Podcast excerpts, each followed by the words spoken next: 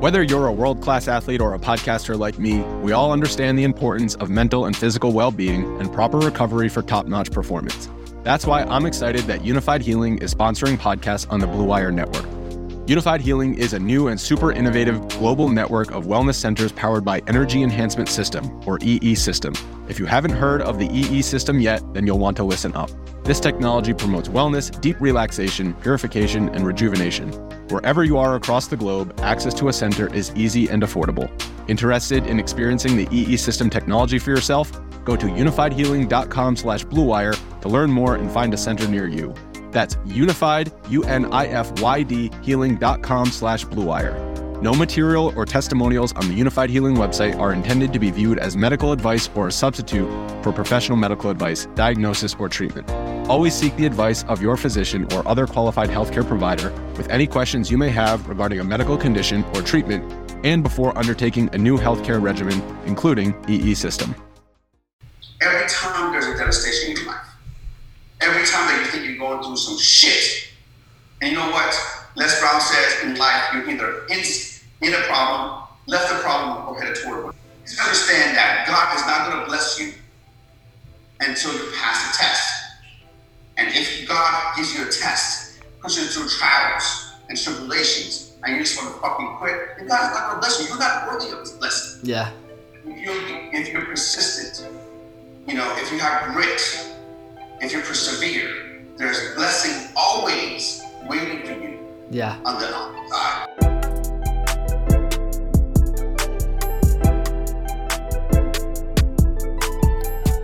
What's going on, everyone? Welcome back to the Rise of the Young podcast. We have the one and only Sam Bakhtiar with us here today, and I'm excited. We're, we're making the most out of today, brother. I was just on your podcast, now we're getting you on mine, and it's. I've been honestly, I've been following you for a while, and obviously we got to we got the chance to meet out in Los Angeles at the Breakthrough event, and it's something where your energy and just the way you carried yourself, I was like, dude, I want to get to know this guy. Like, you- you're very you, when you see you and shake your hand, you're, it's a contagious energy that you give off. And I, number one, want to say I really appreciate you coming on my show and taking the time. And I, I'm super excited to get into your story for sure. Brother, it's an honor and privilege to be on your show. Thank you for having me. Absolutely. So, I mean, first off, I, I've done a lot of research on you, and I know that you you fled from the war in Iran, and you have this crazy story that I don't want to spoil yet, but now you are the CEO of One Percent Nutrition and the Camp Transformation Center, and it's one of those things where fitness is a priority to you, and if you're watching this video, you, you can see that. And um, I, I want to first just give people the opportunity to hear the current Sam Bakhtiar because I think it's something super important whenever I'm listening to a show, as well as I'm sure what you do. I want to know who I'm listening to, right? So give the people some sense of what you spend your time on now. What are you working on? What have you built before we get into the story like you like we've done before? Brother, first and foremost, you know, I'm a family. You know, I live for my family. I live to make my children and my wife proud. You know, you know, you know, growing up without a father, you know, I never wanted that for my children, and I want to be the best provider, the best not only provider financially, but provider intellectually, emotionally, you know, in every way in life. So first and foremost, you know, that's my why, and everything that I've done and accomplished is because of that. You know what I mean? Um, Yep. So right, you know, at this moment, you know, I'm the CEO of the Camp Transformation Center. You know, we are an international franchise with 125 locations growing. You know, um, and I'm also the CEO of One Percent Nutrition, which is um, it's our supplement company online. I'm also the CEO of Myo Sport Nutrition, which is our supplement company that serves the camps. You know, um, so this is something that um, you know the camp started in um, year 2010 Okay. year later, in 125 more locations. There's been so many ups and downs, so many trials and tribulations, so many times I failed and literally, you know, you know, lost everything. But you know what? We're here now. Dude, that's so 125 locations around the world. Dude, that's insane, man. I didn't even know that myself. So, I, I want to start with this, man. So, like, thinking on where you are now and the story that you've been through, obviously, I want to get into where you come from and how you got to where you are. But for people listening today, there's a lot of young entrepreneurs, people that are just starting businesses, people like myself that are 18, 19 years old that are hustling, doing their thing. And real quick before we get into it, I want to I want to give people some like some reference. So like at 18 years old, what was Sam doing then? Because I, I want I like to start with this question because it gives people a sense of if they're listening and they're 18 and they're they're going to college or they're thinking about it or they want to start a business. Just what was your life then, and then we'll we'll bring us to that time. At 18, I remember ever since I was a little kid, my mom told me, Sam, if you want to be successful in life, you have to go to college. You have to become. What are the three things? You know, doctor, lawyer, and or engineer. Because if you're not a doctor, lawyer, engineer, you're nobody. You're not really successful. So in my country, my old country, the old way of thinking is definition of success is, is you get up, go to a career, preferably doctor, lawyer, engineer. You, you wear a suit and tie. You, you know, you get in your BMW, and you you made it. You know that was that was yep. the definition of success. So I didn't know anything better. You know, I just knew that I love working out fell in love with working out, you know, at a very young age when I was 14 years old. And, um, and um, I, I, knew I wanted to do something in the workout field. So when I, you know, I, I started college at 18, you know, my, my mom said, "Yeah, go to college," you know, and um, and started started, you know, you know, getting all the all the requirements to for a pre medicine degree, and also studying like all that stuff that I love, like biochemistry and nutrition and, and, and all that kind of stuff. Yep, that's insane. So, and for the people that may have not picked that up, so you, you have a doctorate and you went to college. You did you did that route and just smashed it at the highest level. What was what was that experience for you? Like moving out of it now, being in the the business world, having this massive franchise, like do you recommend, and not even recommend, but like the college route? If someone's sitting here right now thinking, hey, should I go to college? Should I start my business now? As someone that's been through it at the highest level, which I, I haven't personally, I, I didn't go to college, what would be your take on college? Because I think that's a very valid opinion, and I'd love to hear it. it, it it's so glad you asked that question. Here, here, here's you have to understand right now in this space.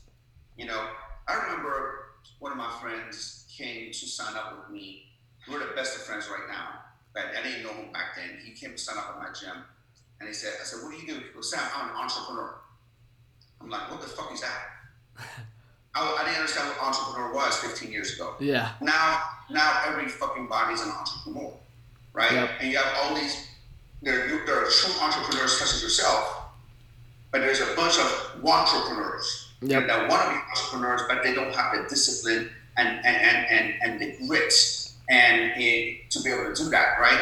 So if you are, to me, here's my short answer to that. If you're somebody who's hungry, who is disciplined, and I mean fucking disciplined, you're able to stay on course and stay on track and, and follow your dreams and not get distracted by the shiny object syndrome and, and be punctual and, and, and meet deadlines, you already have those traits in you, then I think the college might be a waste of time.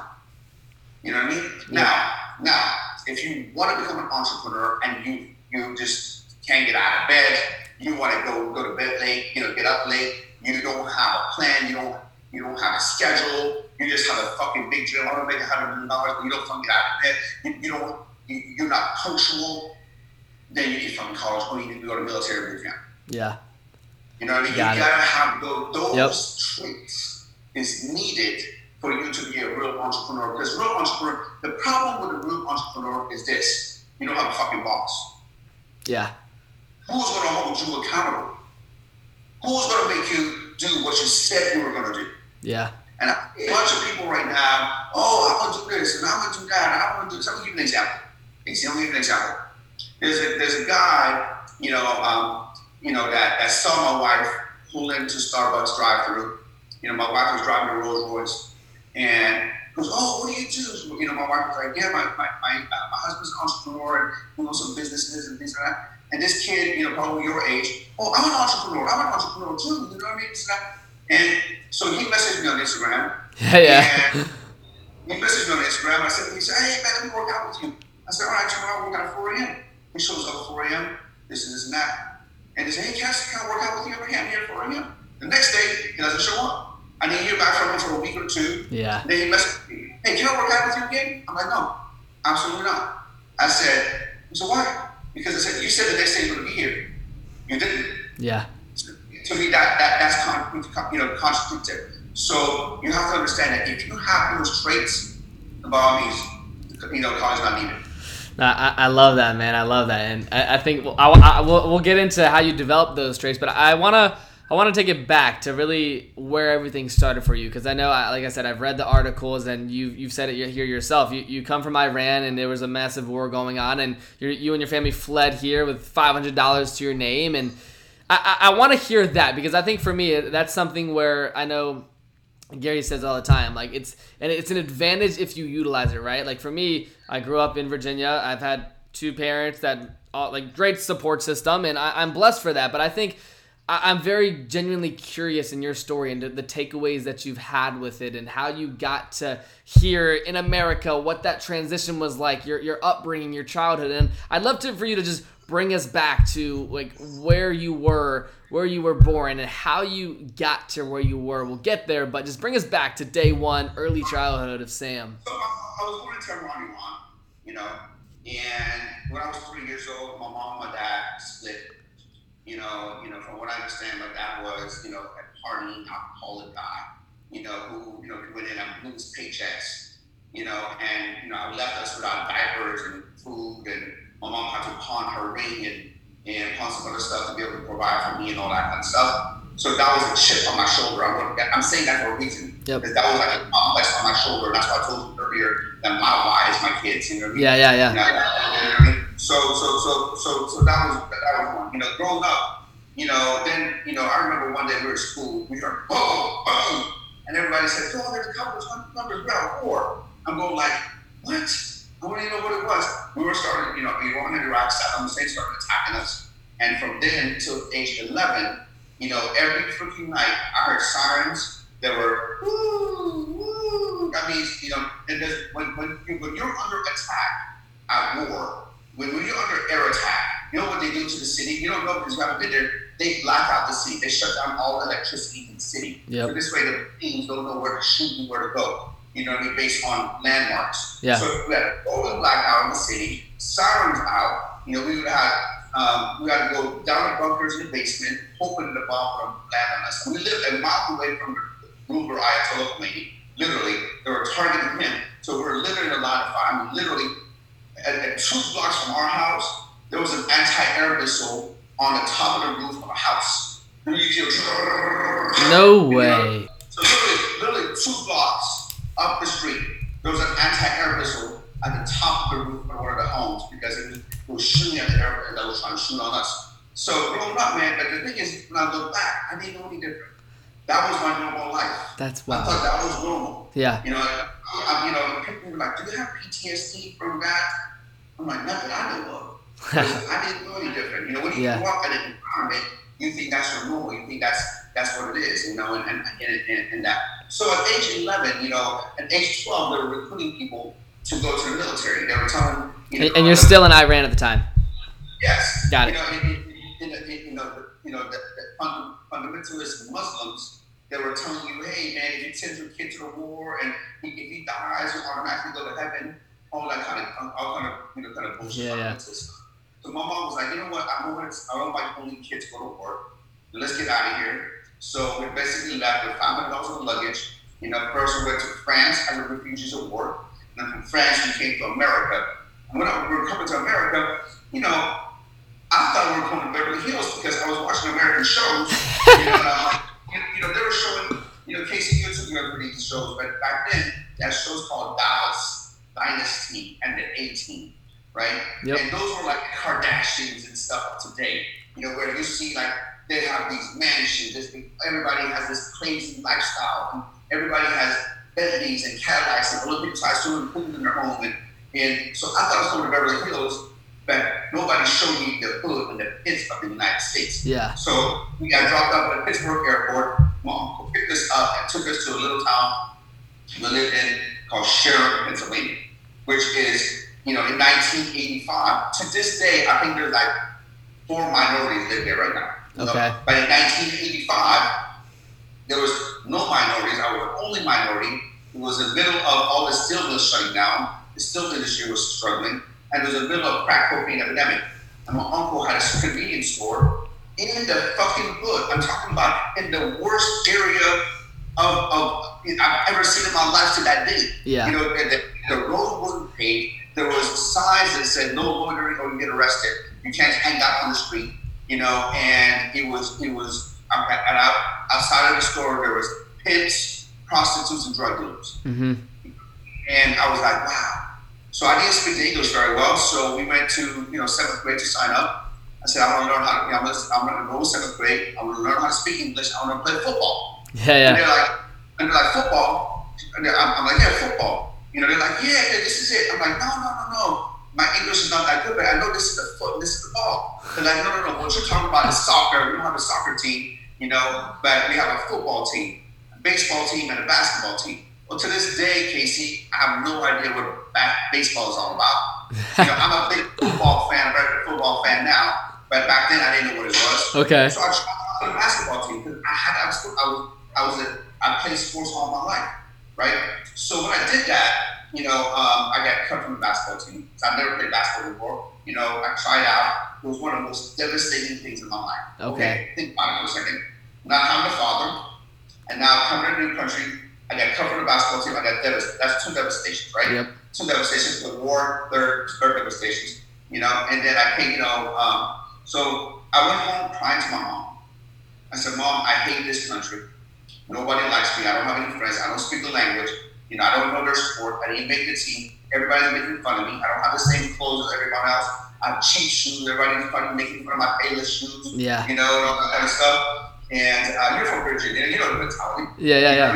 You know, 100%. small town mentality. You know, you know so um, then um, my mom was like, "Well, that's not. We don't have that choice. The choice is you go after school to the boys' club, get better in basketball, and try next year." So that's what I did. So I started going to the boys' club for, for a month or so, played basketball, started getting better. But then, you know, one day as I was walking, I saw these guys that we were going upstairs and coming down from the stairs, this little room upstairs, and it was a, um, it, it was, you know, these guys looked like Arnold, Okay. you know, and, and Rocky, and they had muscles. Yeah, yeah. I, I would have looked like them. I went upstairs one day to see what's going on. Man, there was a bunch of old steel workers with like with like boots. You got boots on, and they were just like lifting insane weight, chewing tobacco, spitting, slapping each other, fucking listening to some obscene music, and, and just it was a man's man's gym. Yeah, You yeah. know, all busted weights, craziness, you know. And um, you know, I was I was 120 pounds soaking wet. I had the worst genetics. I had small arms, small chest, and a big fat belly. You know, I would leave. I would wait for them to leave every day, and I would go up there and I would start working out. Next, thing you know, after a few months, I started seeing some differences, and I started feeling better about myself. I fell in love with bodybuilding and lifting weights because not only would it make me feel better on the outside, I started looking better, and people started noticing me and you know that. But all of a sudden, my self esteem went up, my Yeah, self yeah. confidence went up, the way I carried myself went up. Right there and then, I knew that that's going to be what I'm going to do the rest of my life, right? I knew that. But unfortunately, or fortunately, you know, my mom always said, ever since I was a little kid, you have to be a doctor or an engineer. Because Yep. not those three. So as I was graduating college, I'm like, well, I don't want to operate on anyone. I don't want to drill somebody's teeth. This is not what I'm going to do. But what I'm going to do is I'm going to figure out what doctor has to do with muscles and bones and all nutrition, and I don't have to do that. I did my research. I saw that chiropractic was the best option. Yep. So after I graduated from Penn State with my pre-med degree, I went to Los Angeles College of Chiropractic, you know, got my doctorate degree. This whole time I started bodybuilding since I was 18, you know, and, Yep. and throughout, throughout the whole time through college, you know, I started bodybuilding, winning bodybuilding shows, going up the ranks and going up the ranks. And once I graduated from, you know, chiropractic, got my doctorate degree, I gave my diploma to my mom. My mom, I have a picture of my mom holding my diploma like this, like my mom winning the, you know, the championship. Yeah, yeah. You know, and I told my mom, I said, look, I, this is your diploma. Go talk to all your, go drag, you know, brag to all your friends that your son's the doctor. That's what you wanted. Yep. Can I borrow twenty thousand dollars? I had twenty thousand dollars saved up for my thing. Can I borrow because I want to open up a gym. So I borrowed twenty thousand from my mom, put in my twenty thousand, and I started my first facility right here in Chino Wow. in February fifteenth of two thousand. 2000? Now, That's my year. yeah, right? I was born 2000, so that was okay. I just want to give context to the people listening. Yeah, you know, so I, you know, I started my, my first gym, you know, and Wow. I didn't know anything about marketing, basically. I didn't know anything about business. I just knew about human body. I knew about anatomy, you know, anatomy and biomechanics. Okay. So by just sheer, you know, just loving to help people, I started growing the business, growing the business, growing the business, growing the business. And then once, you know, I started, okay, man, I'm gonna get married here pretty soon. I want to start a family. Maybe I need to take this more seriously. I don't want this to be something that's gonna support my bodybuilding career. Yeah. You know what I mean? You know, so for me, I was cool making enough money to do my bodybuilding, have a little something, have a nice car, have a house, but that's it. Yeah. But now I need to that take it to the next level. That's where I started, you know, getting mentors, getting coaching, Yeah. started learning about marketing, started learning about, um, you know, persuasion, you know, started re- uh, learning about sales tactics and optimizing everything.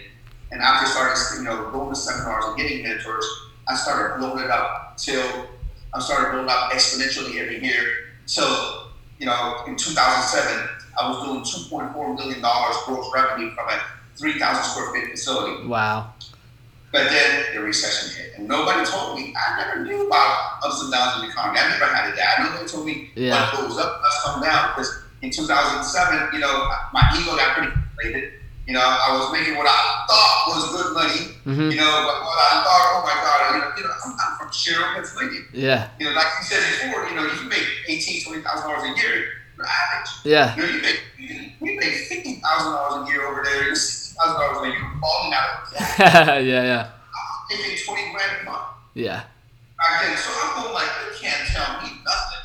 Yep. You could have told me nothing. I made it twenty grand a month. Nobody's sharing this twenty grand Yep. a month. You know, I made more money than the whole town. You know, you know, and, and so then, like I said, I started getting careless with my investment, careless with my spending. You know, I was going out, fucking doing bottle service, acting like P Diddy. Yeah, you know, yeah, yeah. Doing dumb shit until you know the economy hit, and that was another devastation that just punched me in the mouth, punched me in the mouth Yeah. Yeah. that I went from doing two point four million dollars to literally, you know, a, year later I'm doing six hundred thousand. Six hundred thousand. So I lost one point eight million dollars revenue in one year for the same overhead. Wow. You know, I remember taking my wife to lunch. My wife is pregnant with our first, six months pregnant. At lunch, I'm crying to her. It's not fucked up. We're negative three hundred fourteen dollars in our account. Payroll is due in twenty days, Mm. and I have nothing. So now, all the time that I want to become a super dad, now it's being taken away, right? Yeah. And because your kids away. are just about it's six months pregnant. Yeah. Wow. Yeah. So now I don't know what to do. You know, so now I don't know what to do. Now I'm like, okay, I'm gonna be just like the Luther dad I had. I'm not gonna be able to do anything. I'm not gonna be able to do anything. I'm, I'm, I'm be a deadbeat dad, Sam. You know, all these negative thoughts. So what I did was I went and I just was like, I'm- I do what I do best. I'm gonna fucking work.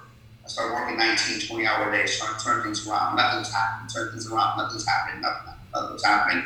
Till you know, in, in 2010, you know, you know, Ali, which was Alejandro Fun, my business partner now, approached me and said, Sam, let's open up a boot camp.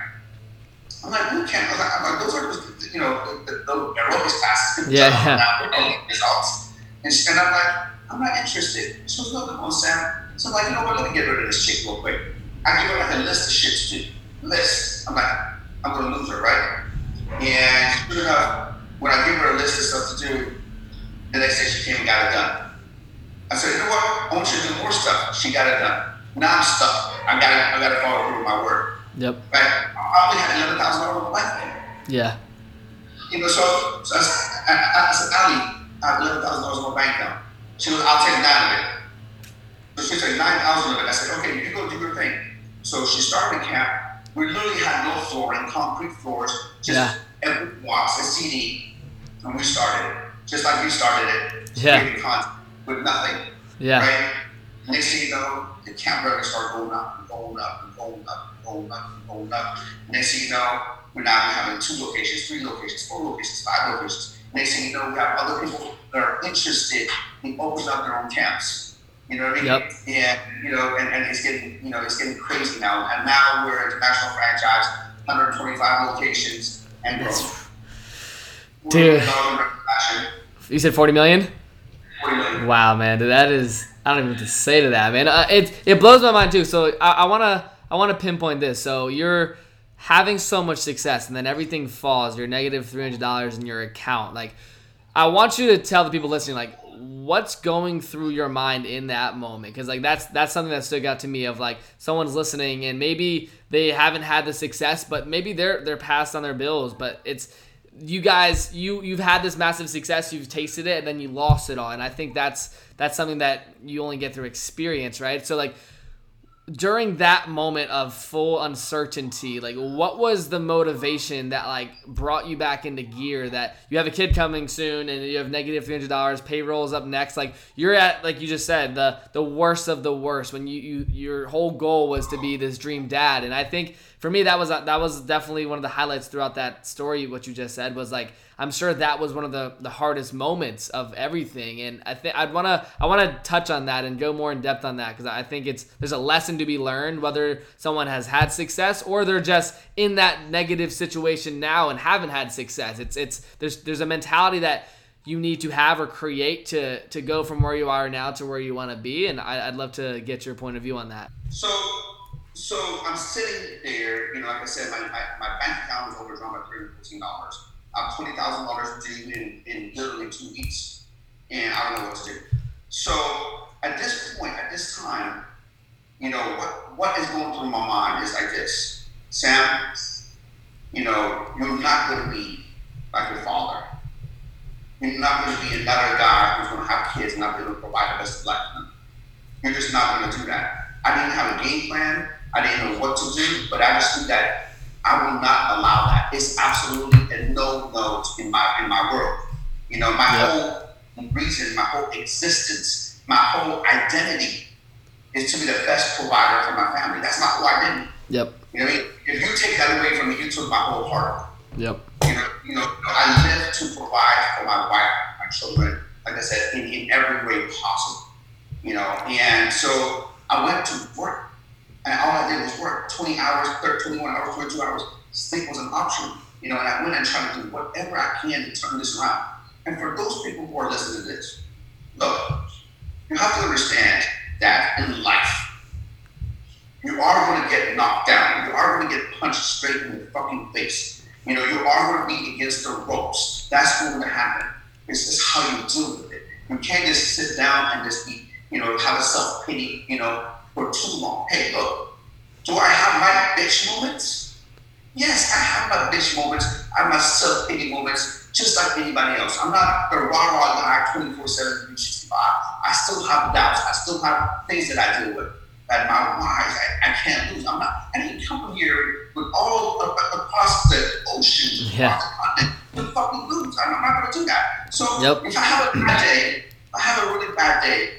So you know what, I, what I'll do? The worst that's going to happen? I just fucking have a fucking, I have some pizza, and I fucking go to sleep. You know what I mean? You know what I mean? Tomorrow I get up, it's a whole new fucking day. I'm ready to take it on. I, I approach it at, okay, if I need to be here, and I'm here now, what the fuck do I need to do every single day to, to check at it? To mm-hmm. chip at it. And I just go to work. Here's the problem. If you thought that was devastating, something a lot more devastating happened after. Okay. What was that? Okay. And, and, and so I told him my identity, right? Yep. My identity uh, to be a husband, to be a father, to be a big provider. So when I was down, all I did was go to work, go to work, go to work, go to work, trying to try to figure out a different program, try to figure out a different thing, try to figure out a different funnel, try to, you know, you know, just try everything out there to try to make ends meet, right?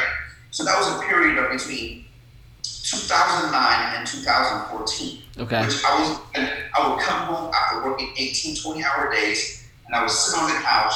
My ex-wife was trying to talk to me, and I wouldn't even hear it because I was just, it was almost like PTSD, right? Yeah. Like I was just in the zone trying to figure what I'm going to do, right? And I remember we got in a fight, an argument. I'm at work. I'm starting to see Casey I'm starting to see that money coming back. I'm starting to get back on my feet. You know, at that at that time, my house was being foreclosed on. I was late two years on my payment wow. on the house. I'm starting to get back on my feet. It's started to look better. And they see I got work. Sir, we got papers for you to sign. And I was like, what? I looked, there were divorce papers. Wow. And now I'm going like, what? I'm going like, what? And then she's like, well, I want you to move out the house. This is over. And I'm going like, what? So I'm 40 years old.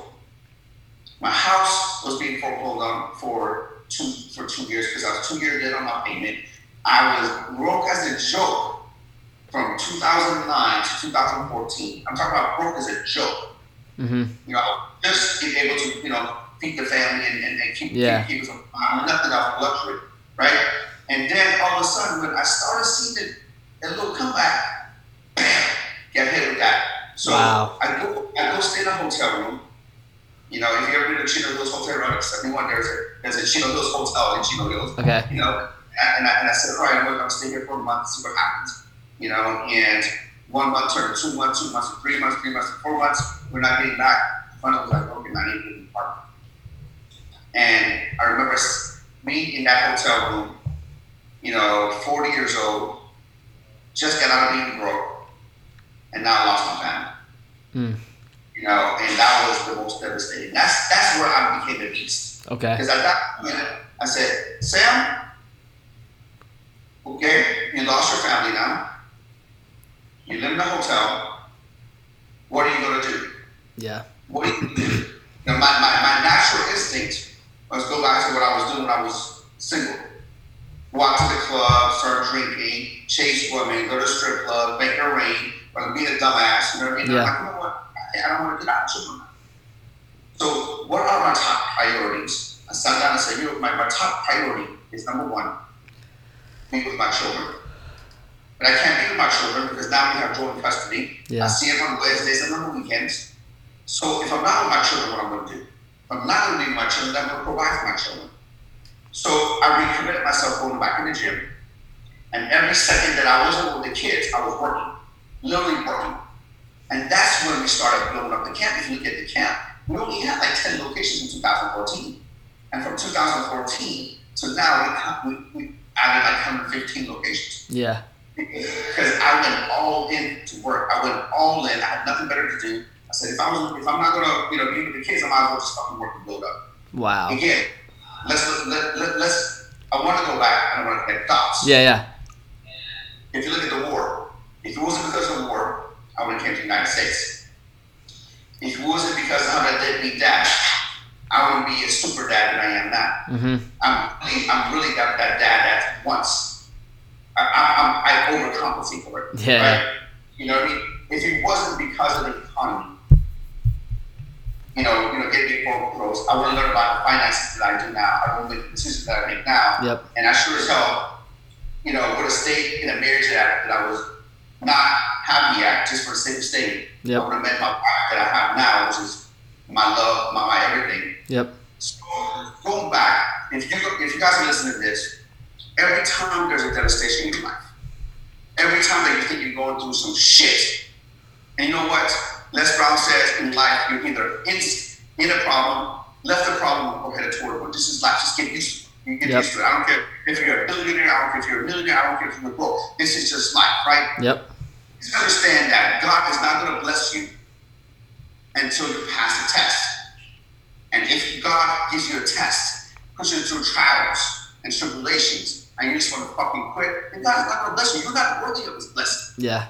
If you're, if you're persistent, you know, if you have grit, if you persevere, there's blessing always waiting for you Yeah. on the outside. You just have to, you just have to show that you're it. No, that's that's insane, my man. I want to kind of break this down because I think hearing like going from the 125 locations, 40 million dollars in revenue, to being in a war and going from Iran to America, like you've lived multiple lives. I, it, it seems like right, like so many different identities and so much success, but also you've had the worst of the worst. And I think for people listening, like when you say working and hustling and even when it comes to just running a business like where do you think you had the edge for example is it that you've had the right business partners is it because you've you is it the, the product itself was that the thing that you were able to, to sell relentlessly like for you when it comes to scaling from 5 10 locations to then now having 125 what is it from like a core business philosophy that you believe has allowed you to scale maybe is it is it the the relentless to face your fears and scale beyond measures when you didn't know what it was willing to take risks. Okay. And it's always been, I'm willing to risk. Okay. You know, you know, you know, I, I'm the, always the only one that's that's willing to try anything. I'm not like, okay, what's the worst that can happen? If it fails or fails. Yeah. You know what I mean? I'm not down there, oh my God, it's not to work, it's not to work, it's not to work, it's not to work. You know, and so I would say the willingness to take risks, Okay. And willingness to fail, Yep. is, is, is what, what, what has made me who I am. I got. And do you think? I'm just thinking because in terms of like the scalability of the business, was social media uh, a like a valuable resource to scale, or how has social media played a role? Absolutely. I mean, I mean, look, Casey. Back in the day when I was your age, Yep. you know, back in the day when I was your age, you know, if we wanted to scale that big, the only way we could scale that big is through television. yeah. Yeah. Yeah. And then, and then I was competing with Coca Colas and Pepsi Colas and Chevrolet and, and companies who had billions of dollars. So a little guy like me couldn't compete. Yeah. There's no way I could compete with the, with the big boys on national television. I couldn't, I couldn't do that. Yeah. And these, right now, you can go in, you know, put a video up, you can shoot the video yourself. Yeah. Yeah. Yeah. And you can target it with laser precision.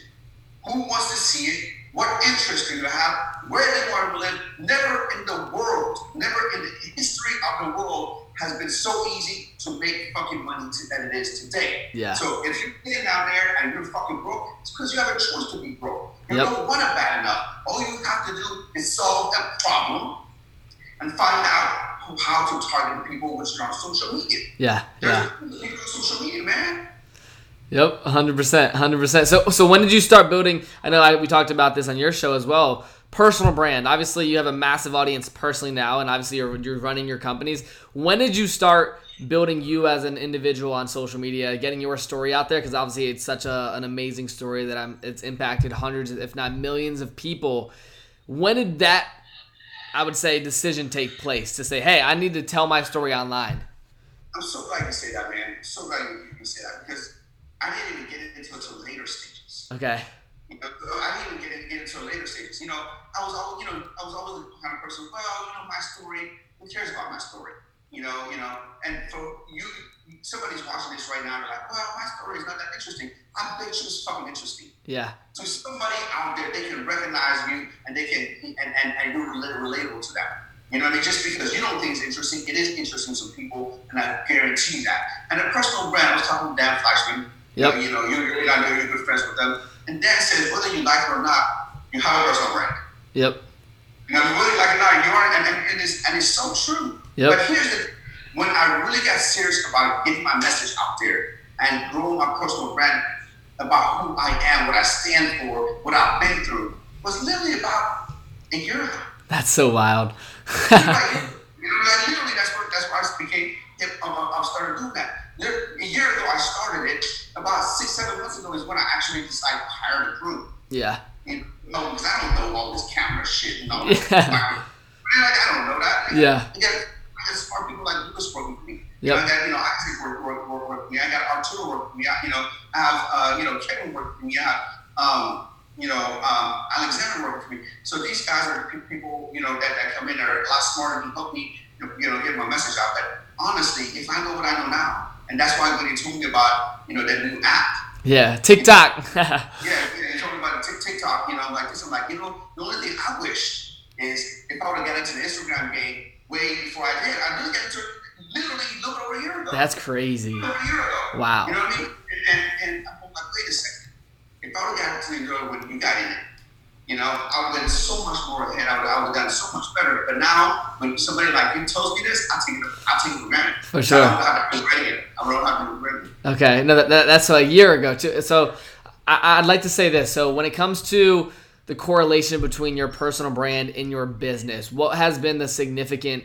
Is there has there been an advantage? Has do you think it's helped your company overall, or how has having a personal brand allowed your company to grow, or what's been the repercussion of it? Because I think I, I talk on it a lot, and I want people to understand how it's worked for someone at your Let me- scale. Let me make this very simple for all the readers and all the listeners of your podcast.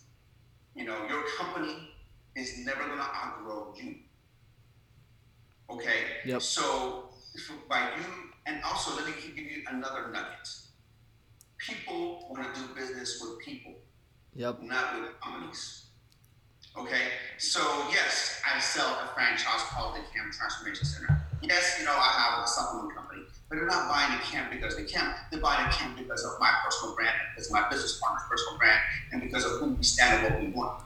There's a billion other franchises out there. There's a billion other supplement companies out there. You know, you, you buy 1st Form not because it's 1st Form. You buy 1st Form because of Andy Frisella and what he stands behind it, yep. what he does, and you know what he represents. Bottom line, man. And if you're not getting into building your personal brand, you're not doing that every day, you're leaving a lot of money down on the table. And if you, I don't even care if you have a product right now or you don't have a product right now, you have done said you at all time need to be building your personal brand at all time. I love it. I love it. No, I, I, and I want people to understand that because obviously, as you know, like that's that's been what's given me the opportunities to talk to people like yourself and to to be in these different circles of successful people was having a brand. And I, I, I want to take a step back too in terms of the business, what would you say in terms of like getting to 100 franchises? What was the mentality or the daily habits that had to change to scale? Whether you have 10 locations and then 100, I'm sure there's there's different time management, there's different habits, there's different things that you need to do on a daily basis.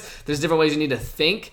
So like for you today, like what has been the growth of daily habits and how do you operate day to day? Cuz I think uh, that's always even my question of like how do you get from where you are today and what do you have to do or who do you have to become to get to where you want to be? And you've, you've been through that process. So i'd love for you to break that down to us.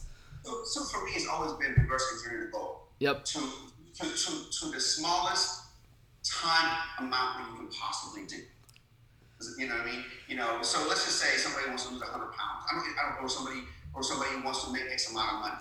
Okay what do you need to do every single day to get towards it? Yep. to get towards it get towards it you reverse engineer it to a year, you reverse engineer it to a month, to, to, to six months, to a month, then to a week, then to a day, then to an hour, then to a minute. You yep. know, what needs to be done every single day. And that's what the problem with a lot of people not hitting the goal is because they don't have an exact plan.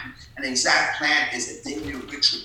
Daily ritual that's going to get you towards, chip away towards the goal and get you, get, getting you towards it. And it has changed. You know, we realize that when, when we started scaling, realized that we're no longer in the gym business. Yeah. Okay. We're, we're in the franchise business.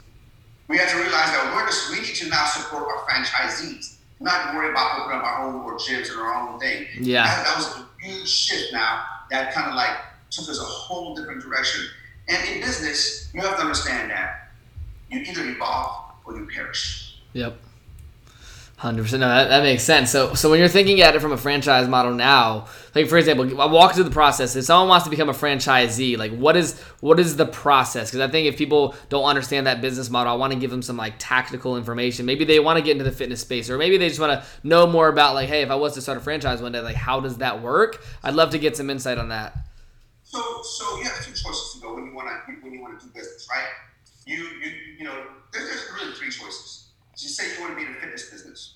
You can go work for somebody that has a fitness business and become an employee, yep. which we don't want as an entrepreneur show, right? Yep. Or, or, or two, you know, go open up your location, go open up your location, call it Casey's, you know, Casey's gym. Yep. You know, and, and, and, and then go through all the trials and tribulations of kind of learning things on your own and, and, and, and, and failing on your own. There's just nothing wrong with that. There's nothing wrong with that. Or you're like, you know what? You know, I want a proven system. Yep. I want a proven system. I want to have something that has a standard operating procedures. I don't want to figure this shit by myself. You know, if somebody's already doing it and is successful, I want to be able to get that system and, emulate it and have it. And that's where the franchising comes. That's why people buy McDonald's. That's why people buy, yep. you know, the can or any franchise out there because they have a proven business model. Got and it. so, so we already, like I said, we already made all the mistakes. We already done. We come in, we give you everything from A to Z, so you can enjoy what you're doing.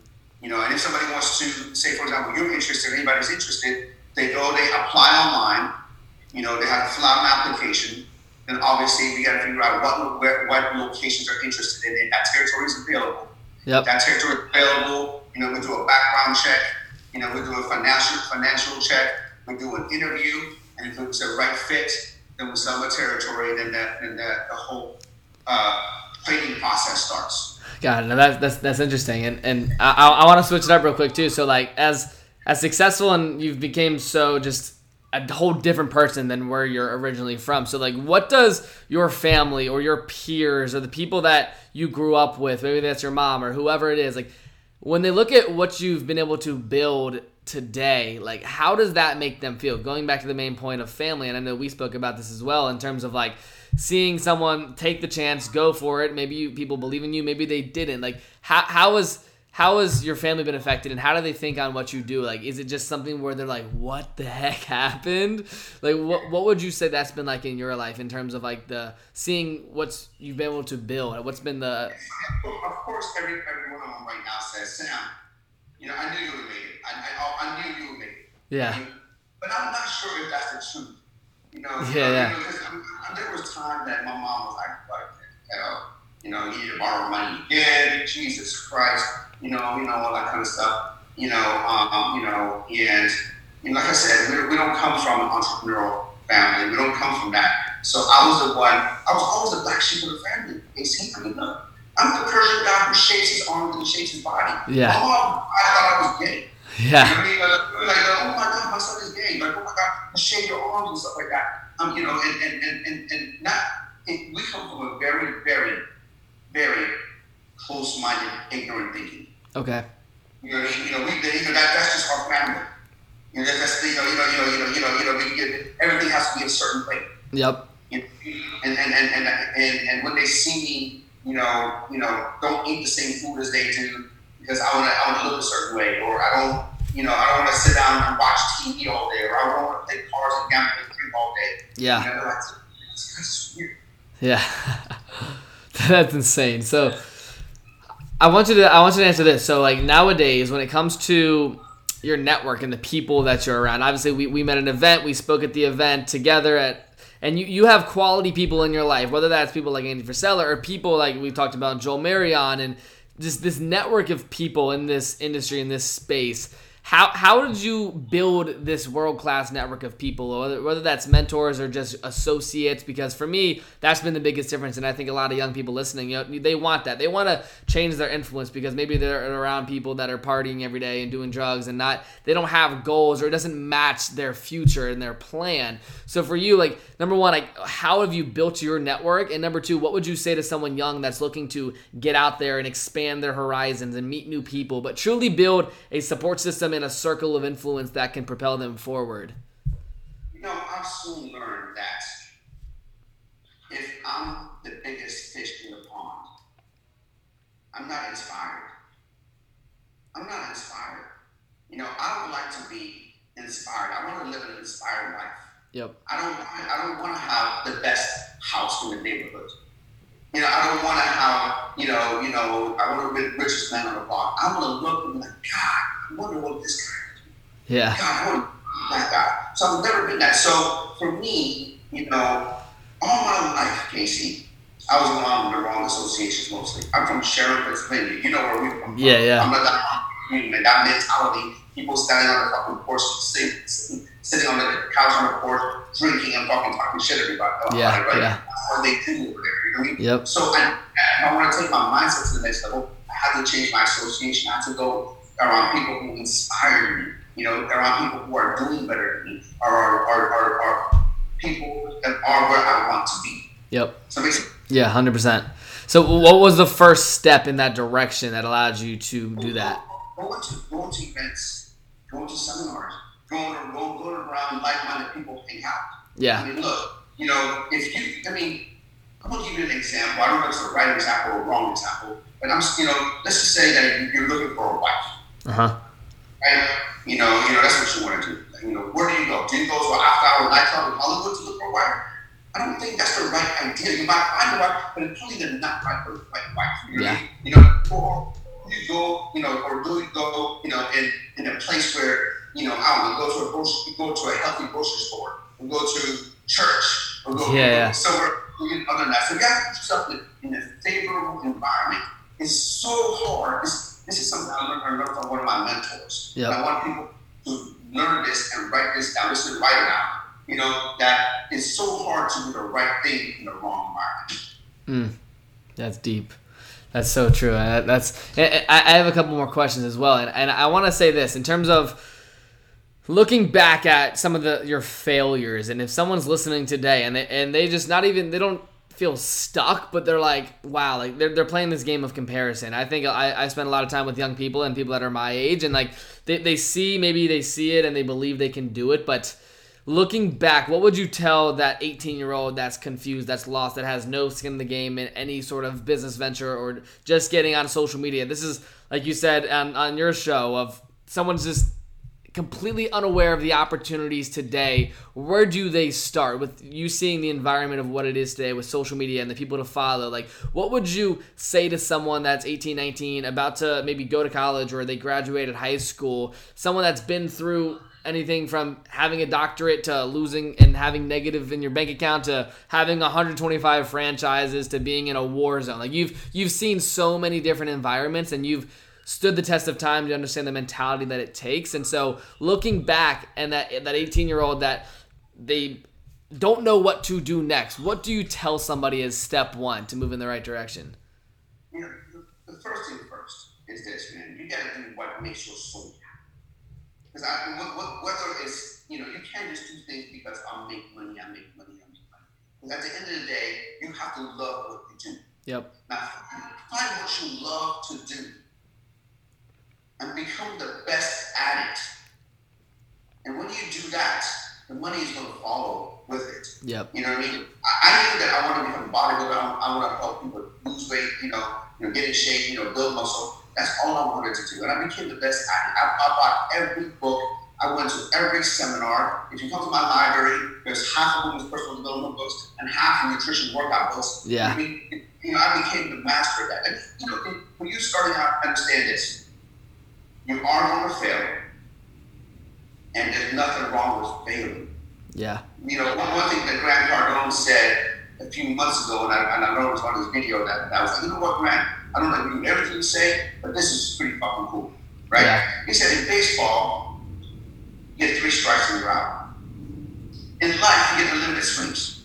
Yeah. So, so why the fuck do you stop swinging? Yeah. You keep swinging, you keep swinging, you keep swinging, you keep swinging, you keep swinging, and I guarantee you, sooner or later, you're gonna hit it out the park. Yep. You're gonna get out. It's not, it's not a matter of if, it's just a matter of when. Yeah. But yes, if you don't swing and you don't swing, you, after a couple of times you fail and you go, you go back in the little corner, like a little bitch. Oh my God, you know, I'm, you know, I'm a failure, I'm a failure, it's not. Then you're not gonna move. Yep. You know, understand that failure is part of success, man. I have. I tell people this. You go on my website. I have nothing to fucking. You know, I have nothing to hide. I've been divorced. I've been arrested.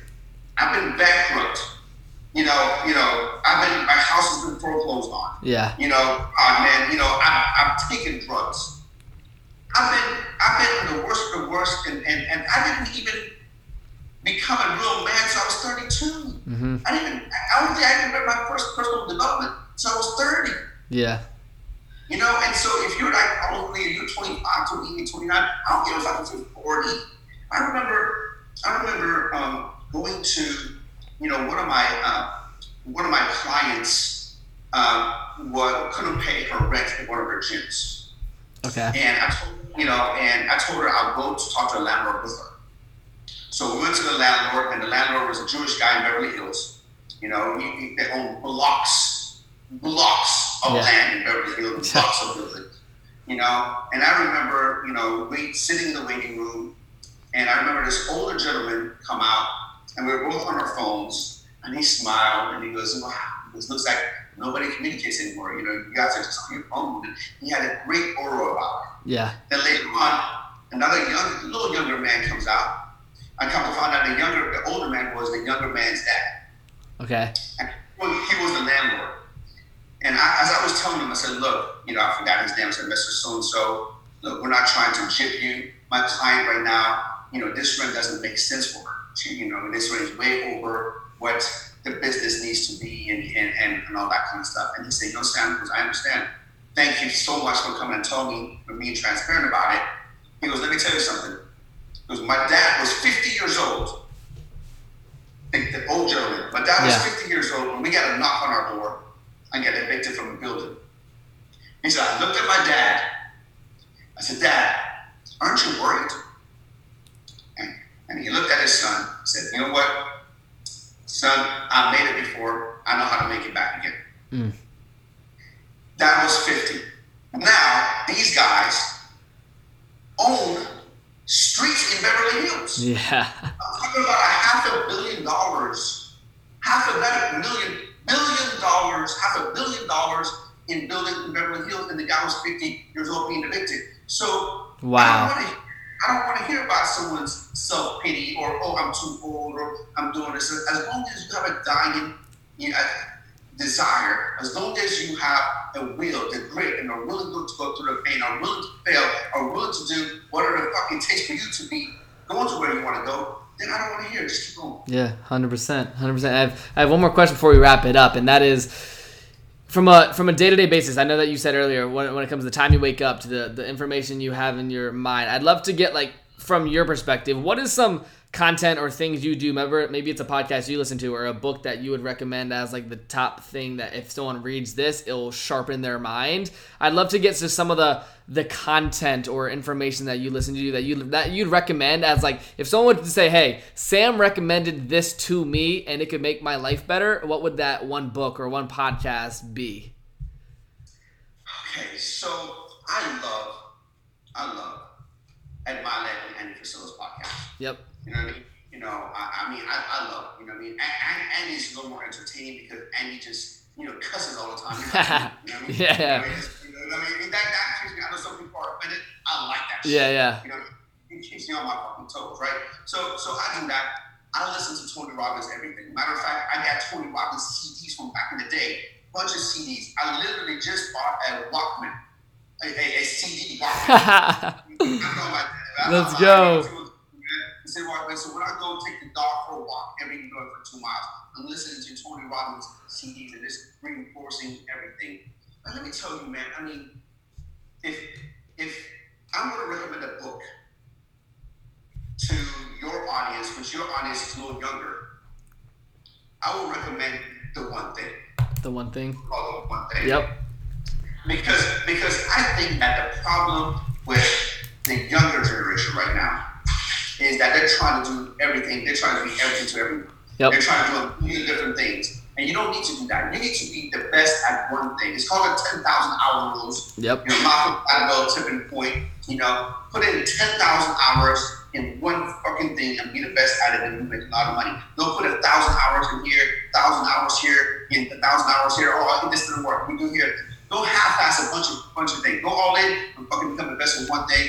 And and I see so many people get caught up in the shiny object syndrome. Yep. You know, and oh, let me check this out. Let me check this out. Let me check this out. Don't do that. Do what you love to do. Become obsessed with one thing that you want to do, and you're gonna make it fucking kill.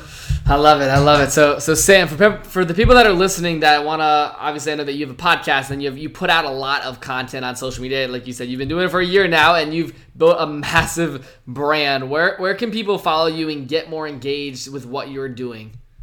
Cool, man. Thank you so much for that. You know, obviously at Instagram, you know, at Sam Bakhtiar, spelled B A K H T I A R.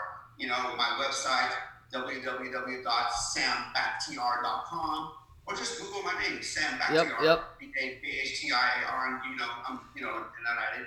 And I, just like you do, I mess, I answer all my DMs. Yep. You know, and, and, and I'm, I'm, I'm pretty available. I love it. I love to be social. I love to, I love to be able to add value and um, yeah, reach out to me. No, and I'll and I'll make sure to link everything down below, man. But Sam, I just want to say again, thank you so much, and it's something where since the day we met and when we finally got connected in Los Angeles, man, I, I, definitely look forward to building and growing with you. And I know my audience, I'm super glad that we got to, to collaborate and have you on the show because I've been following your content for a while and definitely means the world to me, man. So thank you so much for coming on. Nothing but, nothing but respect for me, Casey. Thanks so much, Sam. Thank you.